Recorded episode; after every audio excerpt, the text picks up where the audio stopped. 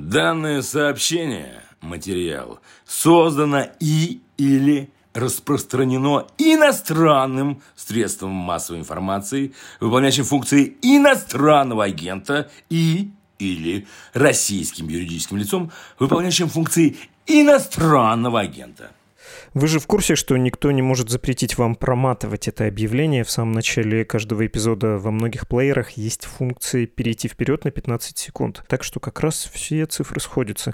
Сейчас, опять же, ради соблюдения дискриминационной нормы придется назвать всех наделенных ярлыком иноагента и упомянутых в этом выпуске. Тоже, получается, можно нажать какую-нибудь кнопочку.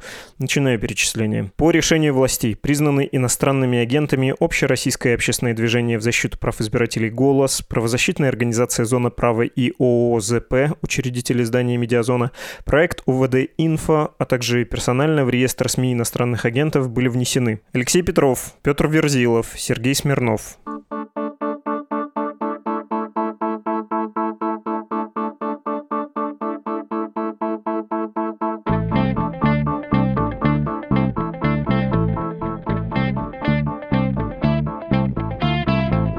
Как ни в чем не бывало, начинаем выпуск. Здравствуйте, это подкаст «Что случилось?». Он посвящен новостям, которые долго остаются важными. У микрофона Владислав Горин.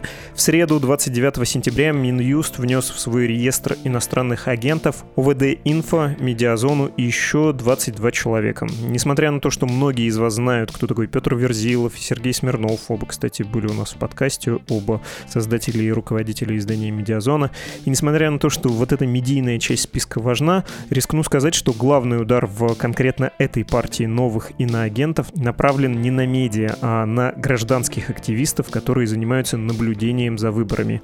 Я говорю про движение «Голос» в первую очередь. Оно само давно признано этим самым иноагентом, и не помог даже сама распуск организации. Она была признана иноагентом без образования лица. Ну а теперь, вдобавок к этому, считаем по вчерашнему списку, 20 человек, связанных с «Голосом», тоже получили тавро иностранного агента. Это координация координаторы движения со всей страны. Давайте поговорим с одним из этих людей. Его зовут Алексей Петров, он из Иркутска, и я уверен, что Алексей и его история объяснят вам, зачем все это было сделано и как оно связано с прошедшими и предстоящими выборами. До начала разговора короткое отступление с хорошей, приятной новостью. На видеосервисе «Премьер» стартовал сериал Евгения Стычкина «Контакт». Главный герой – оперативник, который пытается наладить отношения с дочерью-подростком и регистрируется в соцсетях. Я вообще не знаю, что у него сейчас в жизни происходит. Заведи фейковый аккаунт, подружись с ней и будешь контролить ее по-тихому. Сериал показывает, как зумеры и бумеры пытаются преодолеть виртуальную стену и договориться с помощью новых технологий. Знать все, что она постит, чем живет. Да! Есть контакт. В главных ролях Павел Майков и Ирина Паутова. Смотрите сериал «Контакт» на видеосервисе «Премьер». Ссылка в описании эпизода.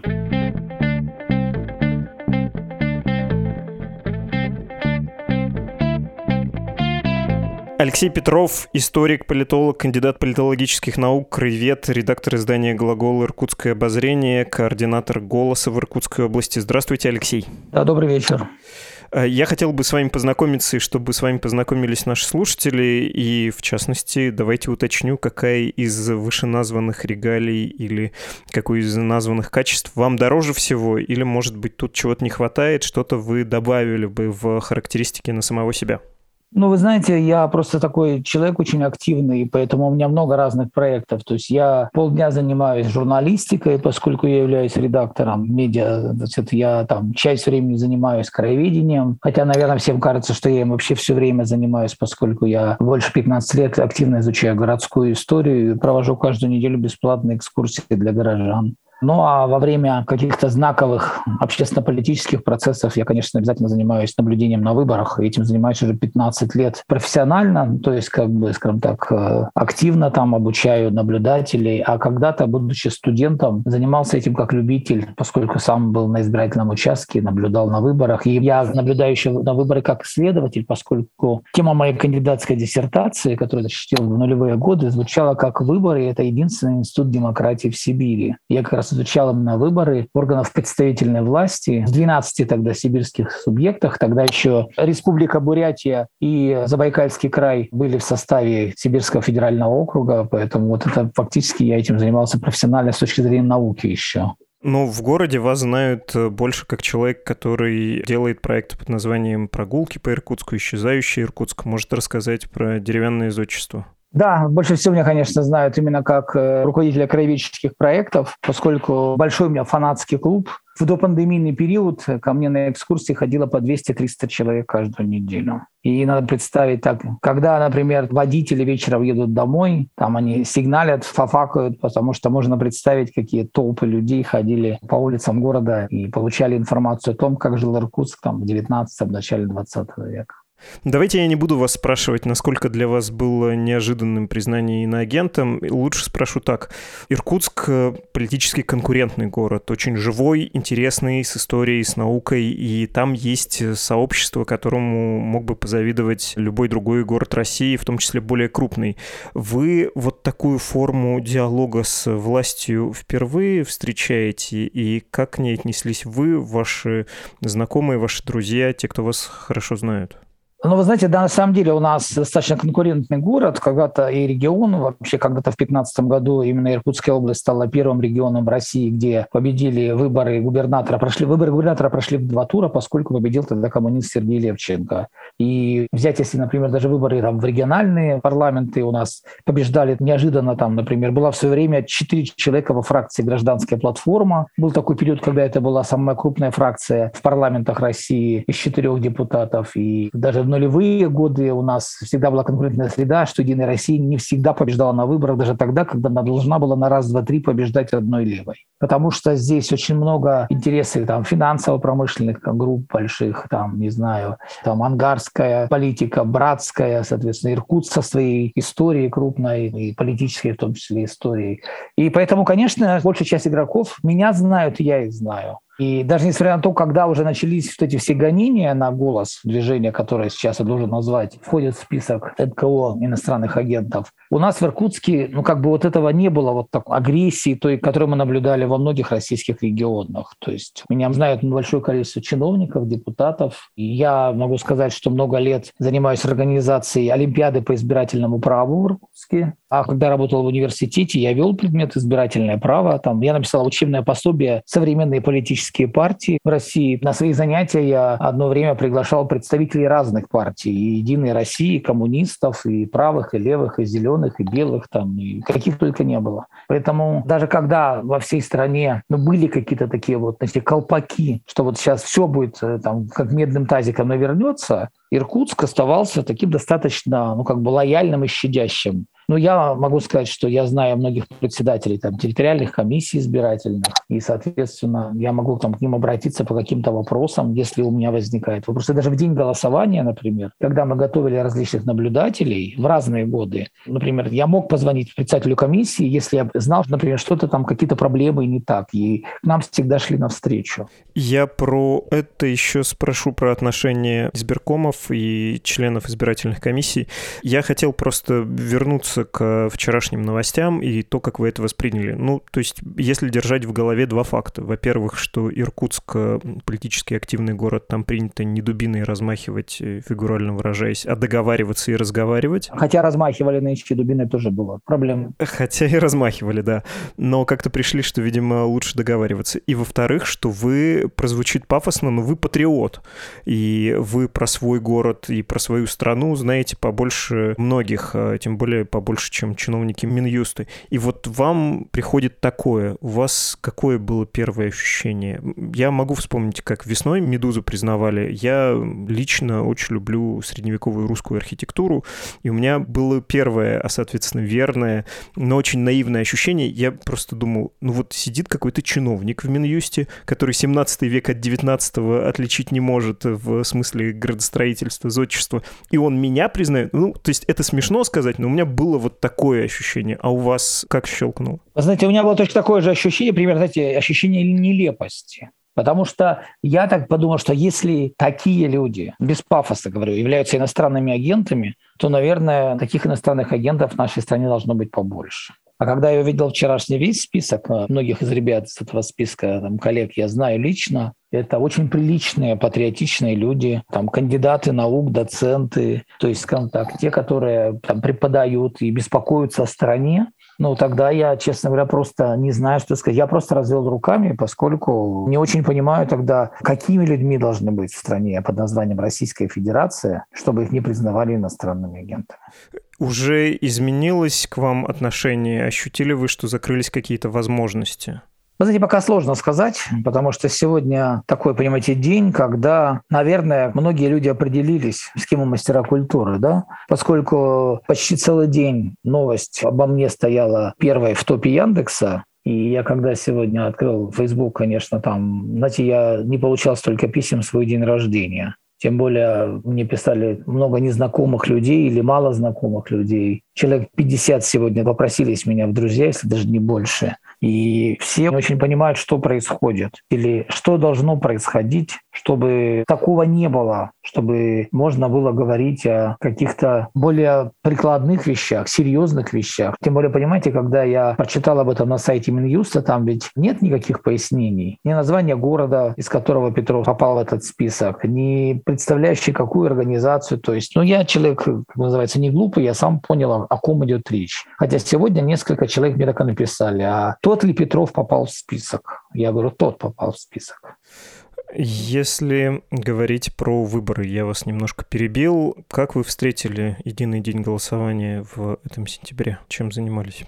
В один день голосования мы занимались наблюдением, поскольку у нас тоже несколько десятков человек записалось на наблюдение, и мы обучили ребят, отправили их в Иркутск, в Ангарск, в несколько соседних городов. Могу сказать, что серьезных у нас проколов в избирательной системе не было. На карте нарушений там у нас, ну, может быть, десятка-два таких достаточно мелких. И то некоторые из них подавались заранее. И когда мы даже написали свой личный, так сказать, доклад, который у нас вышел в понедельник вечером, то есть мы написали, что вот если взять конкретно нашу территорию, то у нас нет больших претензий вообще к проведению выборов. А поскольку перед выборами буквально за несколько дней до выборов движение «Голос» выпустило специальный доклад, и они определили все территории, все регионы по цветам на предмет наличия фальсификации. Иркутская область попала в первую группу, топ-9 городов зеленого цвета, где за последние пять лет не зафиксированы фальсификации. Я могу сказать, что когда я разговаривал с представителями областной избирательной комиссии, они сказали, чтобы все это читали. И мы понимаем, что это как бы общий успех, поскольку и они заинтересованы в том, чтобы не было никаких нарушений, чтобы члены избирательных комиссий действовали согласно законам, ну и, соответственно, наблюдатели, независимые наблюдатели, которые были,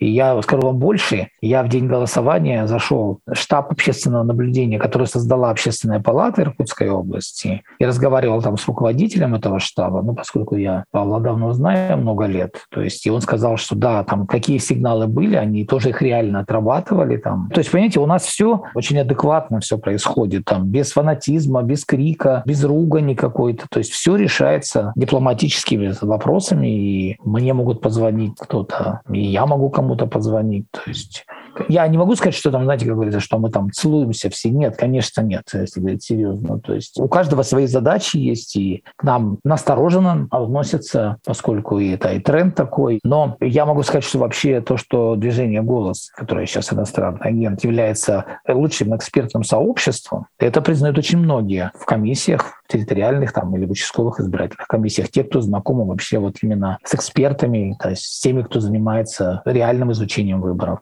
Я даже нынче, знаете, когда мы потом анализировали наблюдателей на избирательных участках, и вот ребята, которые нас наблюдали, они говорят, мы так смотрим. Ну, я нынче отметил, что вообще был более слабый уровень подготовки наблюдателей кандидатами политических партий, политическими партиями. И те ребята, которых мы подготовили, они были более активны, они задавали какие-то вопросы, что-то уточняли, если им непонятно, там просили что-то им показать. Мы отсмотрели несколько сотен избирательных участков ночью, что происходило на избирательных участках, и мы в свой доклад включили на каких избирательных участках плохо видно камеру, где не, не было видно сейфа. И я в понедельник, когда пошел после выборов в областную избирательную комиссию, мы это в докладе, там конкретные участки все отработали и написали. Они сказали, что мы обязательно это все посмотрим и сделаем так, чтобы на следующих выборах каких-то, ну, или в следующий день голосования таких проблем не возникало. То есть вообще на самом деле, понимаете, у нас есть территории, где все нормально разговаривают друг с другом, без этих вот эмоций, без криков, Что говорит о высокой политической культуре. И вообще мне очень нравится ваша мысль про то, что наблюдатели на участках, особенно когда дело на низовом уровне, они не воспринимаются как враги. Там, ну, они не должны, да. У нас, по идее, должны быть выборы, и любой человек, который гарантирует их чистоту и работает на это, он работает на государство, на власть, на общество, на общую цель. Но, кажется, случилось, может быть, не в Иркутской области а в других регионах, в России в целом, такая криминализация независимых наблюдателей, независимых активистов. Как вам кажется, когда это примерно произошло? Насколько давно? Ну, я честно говорю, что, конечно, я читаю все внимательно новости, вижу эти проблемы, которые, наверное, уже с десяток лет существуют. Я могу сказать, что у нас тоже все не безоблачно. Знаете, проблема существует тогда, когда соединение выборов, вот даже когда, например, с муниципальными выборами или с региональными выборами, где-то до выборы проходят, то мы видим там и скупку голосов, там и массовое голосование. Даже нынче это видели, поскольку когда маленькие выборы, кандидаты могут привести или привести то количество избирателей, которое им нужно. И мы там работали с полицией в том числе, пытались как-то привлечь их на свою сторону и рассказывать о том, что это есть. Когда это началось, ну, знаете, наверное, вот лет 10 последние мы все чаще и чаще об этом говорим. Но я, вы знаете, могу сказать, что был такой период один в «Голосе», когда обсуждался проект избирательного кодекса где-то лет, наверное, 8 назад. Это прям такая была у нас массированное такое обсуждение, и во многих регионах проходило обсуждение, что нужен унифицированный единый закон о выборах. И я могу сказать, что тогда, в то время, избирательные комиссии Иркутской области, ряд территориальных избирательных комиссий очень активно принимали участие в дискуссии у нас конкретно в территории, и даже там, например, я помню, я приехал в один из стиков, и председатель мне сказал, вот, Алексей, я посмотрела все ваши предложения, и карандашом там отметила, с чем мы согласны, с чем мы не согласны. Мне показалось это, понимаете, очень профессиональный разговор. То есть, что это не просто так, э, как бы кто-то кричит и рассказывает о том, что вы тут политикой занимаетесь. Нет, я могу сказать, что во многих территориях есть такой серьезный разговор, который был и до выборов, и во время выборов, и после выборов. И я скоро думаю историю. Знаете, пару лет назад у нас были какие-то выборы, я даже написал в избирком бумагу и попросил премировать несколько участковых комиссий, которые, по мнению наших наблюдателей, сказали, что к ним нет никаких претензий. И мы где-то порядка 8 или 10 комиссий попросили премировать. Я написал такую специальную бумагу в избирательную комиссию Иркутской области. Это к тому, что, видимо, я это не проговорил, может быть, не очень понятно. Есть такое пренебрежительное отношение, которое мне не очень нравится, когда говорят, вот эти бюджетники и вот эти тетки-учителя, они занимаются фальсификацией выборов. Как будто нашли главных виновников э, того, что происходит в стране с выборами. Как будто это вообще система избирательная виновата. Это всегда воздействие извне. Ну или хорошо, в большинстве случаев это воздействие извне.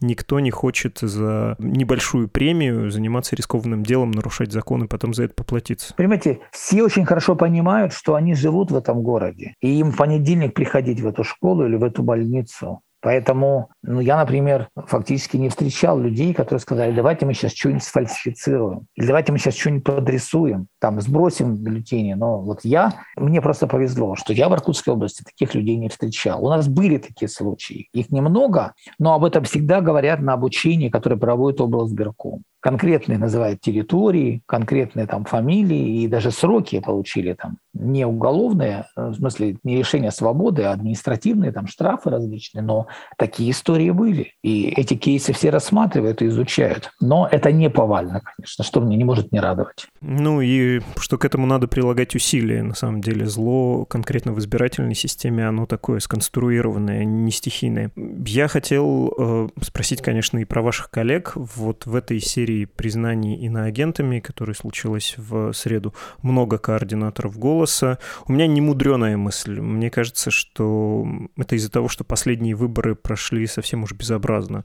Уже мало, оказывается, для обеспечения результата и не допустить э, неугодных кандидатов, мало административно мобилизовать электорат, мало игры с как бы оппозиционными партиями в поддавки. Народ все равно находит способ э, выразить протест, там, проголосовать за КПРФ или новых людей. Ну и, видимо, следующий нынешний логичный шаг — это окончательно закрыть систему, чтобы она не выглядела нелегитимной. Как вам кажется, такое обоснование того, что с вами случилось, э, в этом логика или вы видите в чем-то еще? Вы знаете, сегодня мне говорят о том, что ты там типа, сходи в Минюст, спроси. А я говорю, вы знаете, я думаю, что наш Минюст едва ли мне что-то скажет, поскольку не он принимал решение.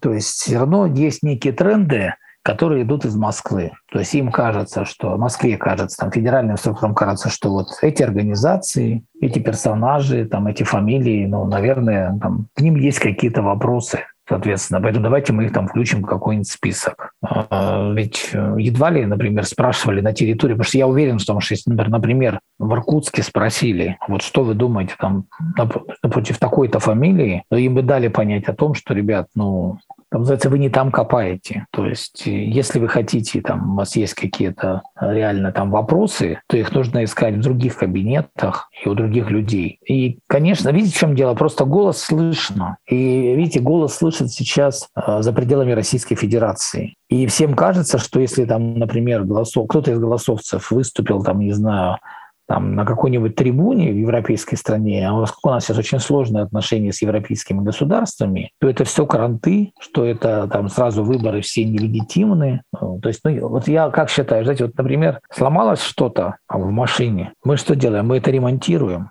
мы не, мы не ищем виноватых, мы должны это ремонтировать. Поэтому если есть вопросы, проблемы, но ведь было же одно время, когда Памфилова собирала за столом, там, приглашала Мельканьянца, там, других, соответственно, там, Григория, там, других наших э, руководителей организации движения, и, соответственно, они там обсуждали какие-то вопросы, и, в принципе, у нее движению «Голос» было очень неплохое отношение. Я помню даже во время гражданского форума Александра приходила к нам на секцию в какой-то момент и выступала, и у нее не было никаких так, ну, знаете, и, и что произошло такое, что она резко поменяла свое отношение, что вчера мы были партнеры, а сегодня все совсем по-другому. Мне сложно это понять. Если, если бы мне задали такой вопрос, ну, я, может быть, там какую-то мог причину поискать, там, например, что ты, Петров, там стался как-то по-другому вести, сказал, ну, может быть, я там, списал бы на возраст. А что происходит у госпожи Памфиловой сейчас, мне трудно сказать, почему она так резко поменяла отношения. Тем более,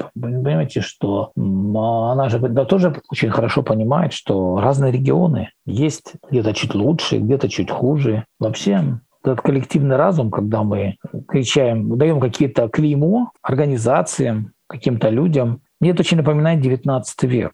То есть мы уже живем в совсем другом веке. А все вот пытаемся жить, как, знаете, как 100-200 лет назад. Делить всех на правых и неправых, лояльных, нелояльных. То есть разговор о профессионализме вообще не идет. Разговор идет о том, а с кем ты, то есть с нами или против нас. То есть это вообще просто, понимаете, неверная постановка вопроса в моем, в моем восприятии. Может быть, мне как-то меня плохо учили в школе или в университете, но мне кажется все-таки, что здесь надо другие вопросы задавать, и в том числе себе задавать эти вопросы. Ну, вы, отвечая на вопрос, что случилось, ответили весьма аккуратно. А давайте я все-таки уточню. Мне не кажется, что дело в Памфиловой или в конкретных людях. Мне кажется, что это коллективное политическое решение, исходящее самого верху, что выборы не должны быть э, более скандальными, а они должны быть более закрытыми и более аккуратно выглядящими. А, давайте я вас прямо спрошу. Как вам кажется, то, что с вами случилось и с вашими коллегами, это последствия Госдумы или это уже подготовка к 2024 году, когда выборы должны пройти без сучка, без задоринки и победить на них должен, ну, кто-нибудь, э, например, с именем Владимир? Знаете, честно, я не знаю, не смогу вам точно ответить по одной простой причине, что а, мне трудно сказать, это история 21 года или история 24 года. Я склонен верить в том, что тогда это может быть история 22 или 23 года, может быть, все-таки нас ждут какие-то еще выборы, о которых мы просто сейчас не знаем. Это могут быть досрочные выборы или объединенные выборы, и, и к ним готовиться просто кто-то знает, а кто-то не знает, потому что уже прошли две недели после дня голосования. Мне кажется, что все, кто уже хотел обсудить выборы, которые были 17-19 числа, все уже их обсудили. То есть и уже как-то мандаты все раздали. Ну, то есть уже сейчас уже обсуждаются совсем другие вопросы. Там, кто из регионов пойдет, где были паровозы, там, где не были паровозы. И вопросы, например, легитимности. Ну, вот я могу сказать по своим, там, вот по нескольким сибирским регионам. У нас, конечно, коммунисты там поднимают вопросы недовольства, но чаще всего, я слышал в Иркутске, что вопросы есть с электронным голосованием. Ну, по крайней мере, с московским голосованием там какие-то возникают вопросы, так надо там создавать какие-то комиссии, решать, смотреть. Поскольку, например, у нас не было электронного голосования, То есть э, мне трудно сказать, как-то быть, я просто не знаком с этой системой вообще. Но я понял, что если вот уже сейчас такое решение принято, значит, все идет к тому, что у нас не будет общественного наблюдения на следующих... У нас не будет независимого общественного наблюдения на следующих выборах. Я, правда, не знаю, какие это будут выборы. А у нас наблюдатели будут только от тех политических партий, которые сейчас в парламенте, и, наверное, от Общественной палаты Российской Федерации. Ну, это я могу так предполагать. Может быть, конечно, что-то будет по-другому, но вот, к сожалению, пока я могу сделать такой примерно вот именно понимание такой из э, истории вчерашней ночи. У меня есть похожее ощущение, несмотря на то, что в этом году, накануне думских выборов, э, Памфилова, кажется, лично говорила про то, что закон не ограничивает наблюдателей, даже если они признаны иностранными агентами, можно приходить и смотреть, если все по процедуре сделано. Да, я тоже слышал несколько таких сообщений. Да, но да. другая риторика есть обратная про то, что проклятый Запад или кто там, какие-то внешние силы вмешиваются в российские выборы, и, видимо, конечная логика вот в своем развитии ситуация придет к тому, что не будут допускаться люди как раз под предлогом иностранного, какой-то, какой-то иностранной аффилиации, и вот эти ярлыки еще сыграют, они не просто так придуманы и не просто так розданы голосу. Ну да, я так, так думаю, я очень трудно представляю, например, что, знаете, в конкретно там, например, в каком-нибудь селе под Иркутском иностранное, ну, как бы вот иностранное там какое-то влияние на что-то оказать. Вот я, вот мне даже, знаете, как иногда смешно представить себе это. То есть если выборы были у всех, во всех регионах так, как в Иркутской области, мы жили бы в абсолютно другой стране. И для этого не нужно никакого ни иностранного вмешательства, и там не, не еще чего-то такого, о чем мы вот слышим все время там, с экранов телевидения. Если говорить о вас, что теперь станете делать, как скорректируете свою работу, есть ли у вас какое-то понимание, э, как, может быть, с помощью товарищей по несчастью, с помощью сочувствующих можно было бы облегчить бремя этой иноагентской билиберды? Короче, пока сложно мне понимать, потому что сейчас мы должны изучить закон, понять, что мы там должны создать, какие ООО, какие готовить отчеты, когда их сдавать. Поэтому у нас, конечно, сейчас появится некая очередная бумажная волокита по этим вопросам. И поскольку, видите, у меня большие очень такие общественные проекты, я пока для себя не определился. То есть какие из этих проектов будут работать дальше, а какие из них мне придется, там, не знаю, прикрыть. Все зависит, понимаете, еще же ну, от других разных сторон, поэтому вот сейчас мы на ближайшие два дня поизучаем законодательство, и я планирую, там, наверное, понедельник, понедельник, может, во вторник рассказать всем своим коллегам публично и журналистам, там, и представителям гражданского сектора о том, как я вижу себя в новых условиях. Вот, вот, вот с таким бренд, таким логотипом, с таким лейбом, который мне выдали несколько часов назад. В начале экскурсии вашей бесплатной вы теперь обязаны произносить э, данное сообщение, создано, распространено. Вот мы сегодня как раз об этом спорили, но вроде как мне э, часть сказали юристов, которые начали изучать, что Э, в законе написано, что э, мероприятия по поддержке науки, образования и культуры не входят в понятие политическая деятельность. Но как это будет э, восприниматься, пока трудно сказать. Не знаю, честно скажу. Должен я это говорить или не должен? Вот я сегодня один пост написал в интернете, единственный пост, что типа спасибо всем тем, там, там сколько-то 500 или 700 сообщений там прилетело, и я, я вставил эту строчку, как она там прописана. А должен ли теперь я... Вот меня сегодня спрашивают, друзья, вот сейчас я еду к вам на встречу, ну, в смысле, еду, чтобы поговорить с вами, мне говорят, что вот, Алексей, а ты, например, будешь постить там фотографии дачного участка, как у тебя там, не знаю, э, тыква растет или огурцы с помидорами, ты тоже должен написать, что это фотографии предоставил там иностранный агент. Я говорю, я очень вопрос очень правильно вы задаете, но у меня пока нет на него ответа. И самое удивительное, что ни у кого нет на него ответа. Потому что там же, видите, прописано большое количество штрафных санкций, предупредительных, что если, например, там ты что-то не сделаешь, то те будут предупреждения, штрафы, помимо административной предрасположена еще и уголовная ответственность. Понятно. Спасибо вам большое. Удачи, и хотелось бы с вами попрощаться. Пафосно прозвучит, но мне кажется, что это случай, когда это оправдано. Мы говорили с Алексеем Петровым, патриотом России. До свидания. Вы слушали «Что случилось?» подкаст о новостях, которые долго остаются важными. Число СМИ иностранных агентов в России растет, и ждать им всем, то есть нам, неоткуда помощи и средств к существованию, кроме как от вас. От кого от вас?